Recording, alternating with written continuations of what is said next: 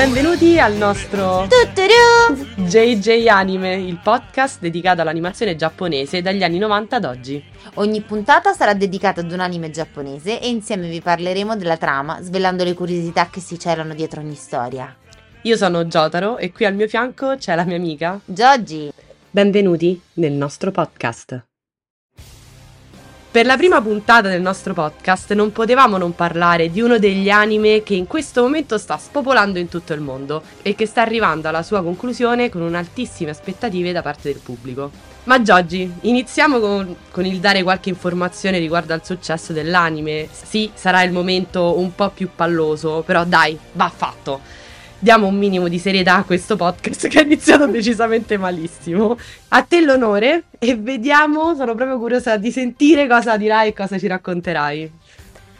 Esatto, dai, diciamolo, eh, questa serie animata fu trasmessa per la prima volta in Giappone nel 2013 e effettivamente ha ricevuto un enorme successo a livello internazionale, diventando uno dei titoli più popolari degli ultimi anni. Ha ricevuto numerosi premi oltretutto, tra cui il miglior anime al Tokyo Anime Award del 2014 il miglior anime d'animazione ai Crunchyroll Anime Award del 2017 e 2019 e proprio in questi giorni ha vinto il premio, sempre su Crunchyroll, come miglior anime drammatico, miglior opening, miglior colonna sonora e tanti altri. Stiamo parlando di Attack on Titan, ossia Shinjeki no Kyojin, scusate il giapponese. Yeah, piasti spicci. L'episodio finale della quarta stagione, trasmesso il 28 marzo del 2021, è diventato il programma televisivo più visto in Giappone quel giorno, con una quota di ascolto del 5,5% nella fascia d'età tra i 20 e i 49 anni. Eh sì, vabbè, però dillo con più gioia. Capito, un po' troppo, però mi sembra un attimo un eccesso. Comunque. Ormai sono passate settimane invece dall'ultimissima puntata e ovviamente sono stati tanti gli ascolti anche in questo caso. Vabbè, dai, andiamo al succo della storia che è la cosa che a me fomenta di più. Quindi facciamo un breve riassunto di questo anime per chi soprattutto non l'ha visto e ancora non ha letto niente del manga. Attack on Titan, in giapponese appunto Shinjeki no Kyojin, è un anime ambientato in un mondo immaginario in cui l'umanità è stata costretta a vivere all'interno di enormi mura per proteggersi dai giganti, creature umanoidi di proporzioni colossali che divorano gli esseri umani senza alcuna ragione apparente. La storia segue le vicende di Eren, Mikasa e Armin, tre giovani che vivono nella città fortificata di Shiganshina, che viene attaccata da un gigante alto oltre 60 metri, che sfonda le mura di protezione. Durante l'attacco Eren assiste impotente alla morte della madre, letteralmente mangiata viva da uno dei giganti che invadono la città. Dopo aver assistito a questa scena a dir poco tragica, Eren giura di vendicarsi contro i giganti e lo farà tantissime volte. Vabbè, dai, ci sta. Decidendo così di unirsi al corpo di ricerca, un'organizzazione militare incaricata di studiare i giganti e trovare un modo per annientarli. Da questo momento in poi la storia si sviluppa in una serie di lotte tra Eren, Mikasa, Armin per scoprire i segreti dei giganti e il loro modo di vivere, mentre cercano di sopravvivere ai loro attacchi mortali. Lungo il cammino i tre amici si uniranno ad un'ampia varietà di personaggi, tra cui soldati del corpo di ricerca, membri del governo e altri civili, che si battono insieme a loro per proteggere l'umanità dall'estinzione. Dai, la, tra- la, trama di Attack on Titan è ricca di colpi di scena, momenti di grande tensione, un'atmosfera cupa e drammatica, che rendono l'anime uno dei più popolari e amati degli ultimi anni.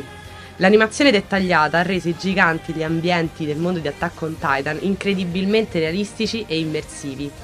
La fluidità delle scene di azione risultano agili, spettacolari e trascinanti, tanto quanto il movimento tridimensionale che lancia i personaggi in ogni direzione, con parabole scenografiche ed emozionanti che non possono che gettare gli spettatori dentro la battaglia. Dai, ma quanto lo vorrei avere io un, un sistema di movimento tridimensionale! E adesso ci sentiamo una delle opening perché a noi ci fomentano un sacco e eh, vi facciamo ascoltare proprio l'ultimissima opening che ha vinto il premio come miglior opening ai Crunchyroll Anime Awards del 2023 e cioè The Rumbling dei Sim Silence is Mine. Ma vi avvisiamo, dopo la opening continueremo a parlare di questo anime, ma preparatevi perché partirà il momento spoiler. Quindi, per chiunque non l'avesse visto, consigliamo di mettere pausa e di recuperare tutte le puntate di questo anime perché per me merita un sacco. per Giorgi? Allora, secondo me potete continuare tranquillamente ad ascoltarci, anzi, forse saremmo proprio noi a rendervi questo anime più interessante. Vabbè, fate voi. Esagerata. E ora ci sentiamo The Rambling The Sim.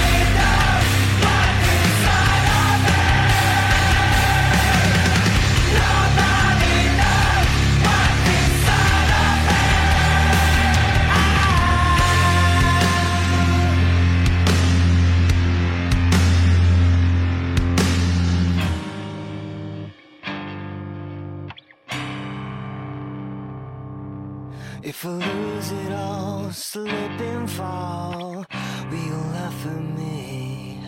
If I lose it all, lose it all. If I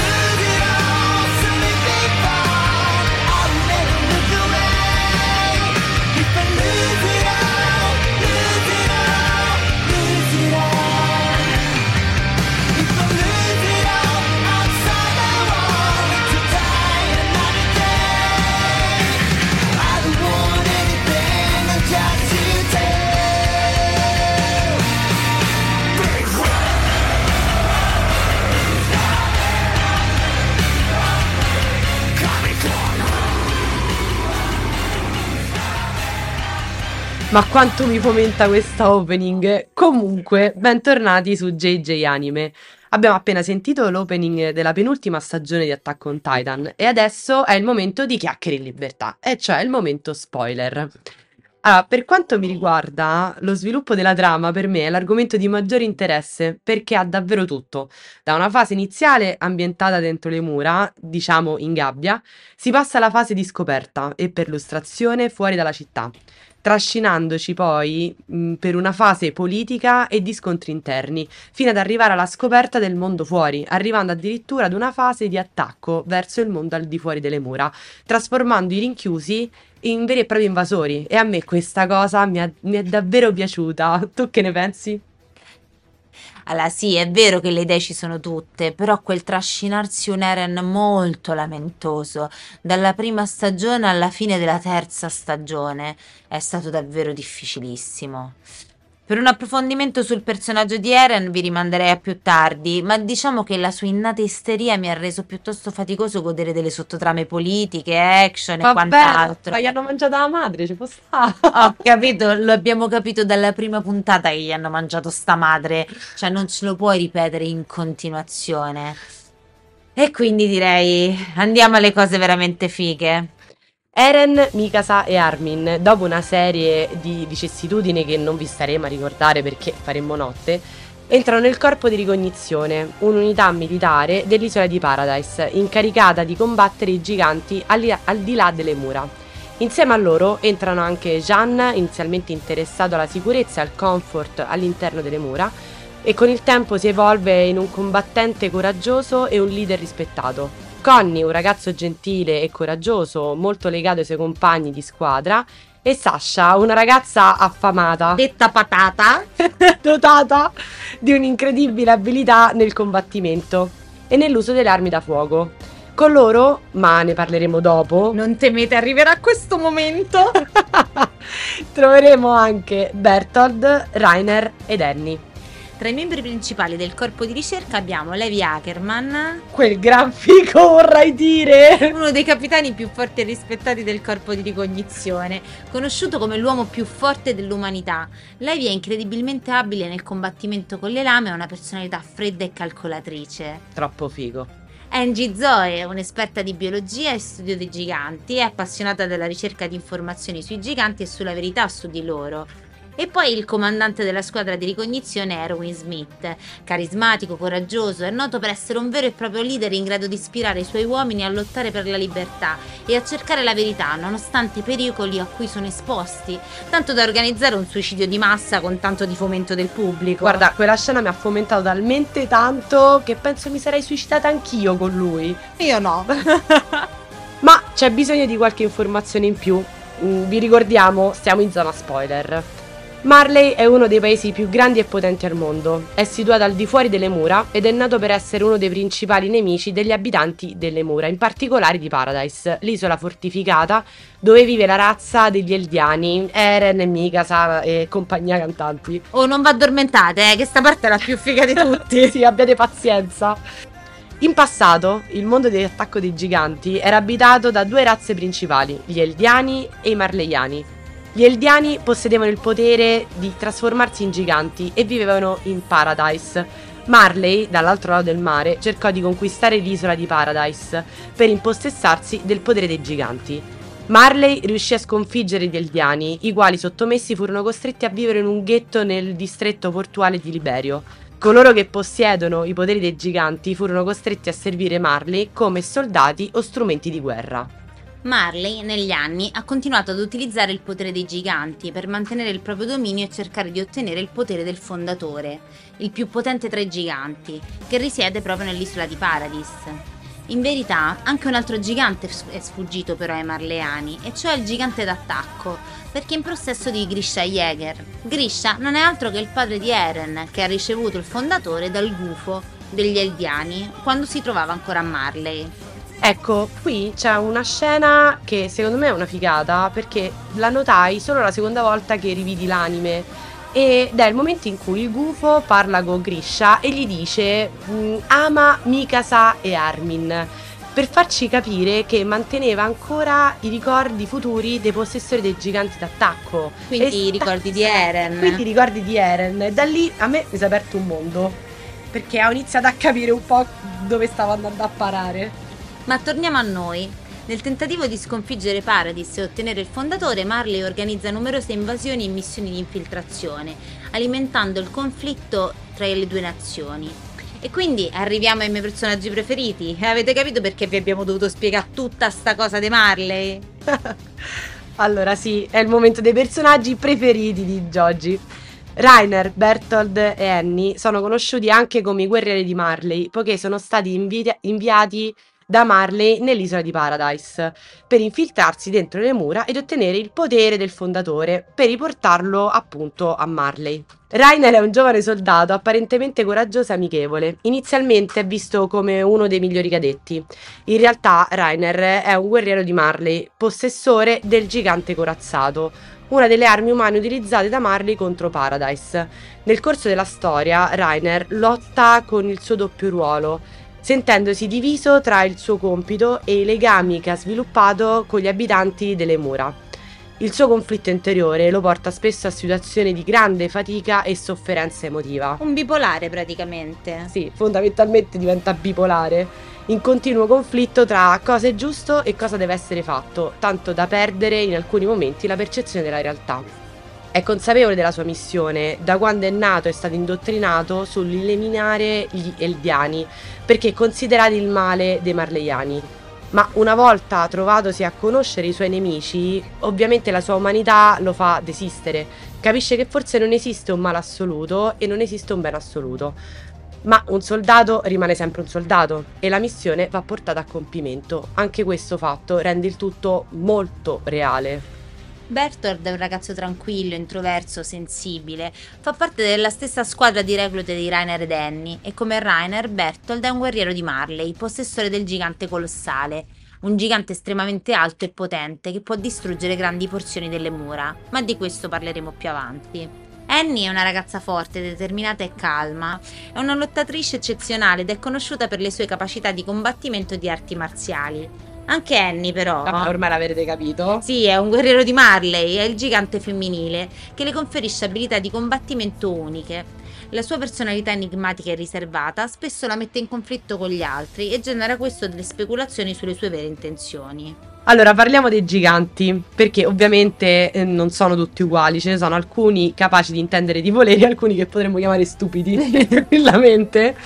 Ehm, quindi non mangiano persone a caso, ma eh, hanno capacità appunto di ragionare. I giganti di questo tipo sono nove e sono i giganti mutaforma. Partiamo dal primo. Il Più più, figo di più tutti. figo? Ok. In realtà penso che questa classifica fosse un po' a caso, però Invece no. facciamo che è il più figo. Ah, il primo è il gigante corazzato, attualmente in possesso da Rainer Brown. il tuo personaggio preferito, palesemente. Questo gigante è alto 15 metri, non ha una pelle, ma uno strato bianco-giallo che, mm, che forma una corazza molto resistente.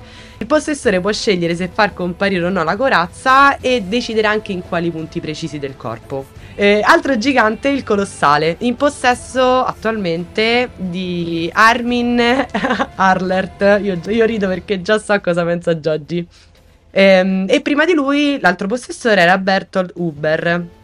Il gigante è alto 60 metri, non ha la pelle e a causa della sua enorme altezza il suo corpo è sempre avvolto dal vapore che viene generato dal calore del suo corpo, che usa anche come arma o come scudo di difesa, poiché le sue dimensioni lo rendono molto lento e prevedibile. Diciamo che questo è il gigante più forte, alto 60 metri, se solo Armin lo usasse ogni E tanto. su questo ti do molto ragione, effettivamente. Hai ragione. Poi abbiamo il gigante donna, in possesso di Annie Leonard. Eccone una che invece il suo gigante lo sa usare. Il gigante è alto 14 metri ed ha le stesse caratteristiche del gigante d'assalto, ma senza pelle e con sembianze femminili, con grandi capacità combattive che però si pensa siano legate a quella che lo possiede, appunto Annie. È in grado di indurire la pelle in punti specifici per prevenire danni e amplificare la capacità dei suoi colpi, ma soprattutto è in grado con un suo urlo di richiamare a sé tutti i giganti della zona, diciamo, limitrofa. I giganti quelli stupidi che dicevamo prima. e il gigante d'attacco. Allora, il possessore è Eren Jäger, il nostro protagonista, e prima di lui è stato di Grisha Jäger, suo padre, e ancora prima di Eren Kruger. Il gigante d'attacco è alto 15 metri, è muscoloso e adatto a combattimenti corpo a corpo. Una caratteristica importante per i risvolti della trama è il fatto che il gigante d'attacco non rispetti le regole del potere e quindi non rispetta il giuramento di rinuncia alla guerra e mantiene i ricordi dei possessori precedenti e successivi e questo lo rende quindi capace di modificare il susseguirsi degli eventi nel passato e nel futuro. Poi abbiamo il fondatore, attualmente in possesso sempre di Eren, il migliore amico di Joji. Mm. ha la possibilità di creare e comandare i giganti puri, di manipolare i ricordi del popolo di Ymir, che sarebbe il popolo dentro le mura, e ha la capacità di acquisire tutti i ricordi di tutti i precedenti possessori.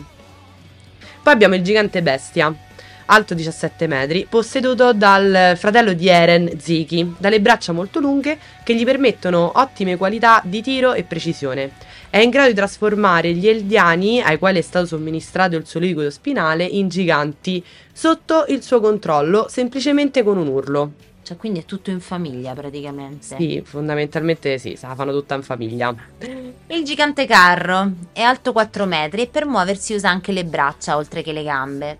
Il suo possessore è Pick e può rimanere trasformato per lunghi periodi. Viene utilizzato dall'esercito di Marley come un vero carro armato. Il gigante mascella. Il possessore è Falco Grice, che ha divorato Porco Gilliard, fratello di Marcel Gilliard, che era il detentore del gigante mascella prima di essere divorato dai Mir. È alto 5 metri ed è il più veloce tra i giganti mutaforma. Possiede unghie e denti affilati e molto resistenti. Il gigante martello. Attualmente il suo detentore, indovinate chi è? Eren! Esattamente, lo ha ottenuto mangiando l'ara Tibur.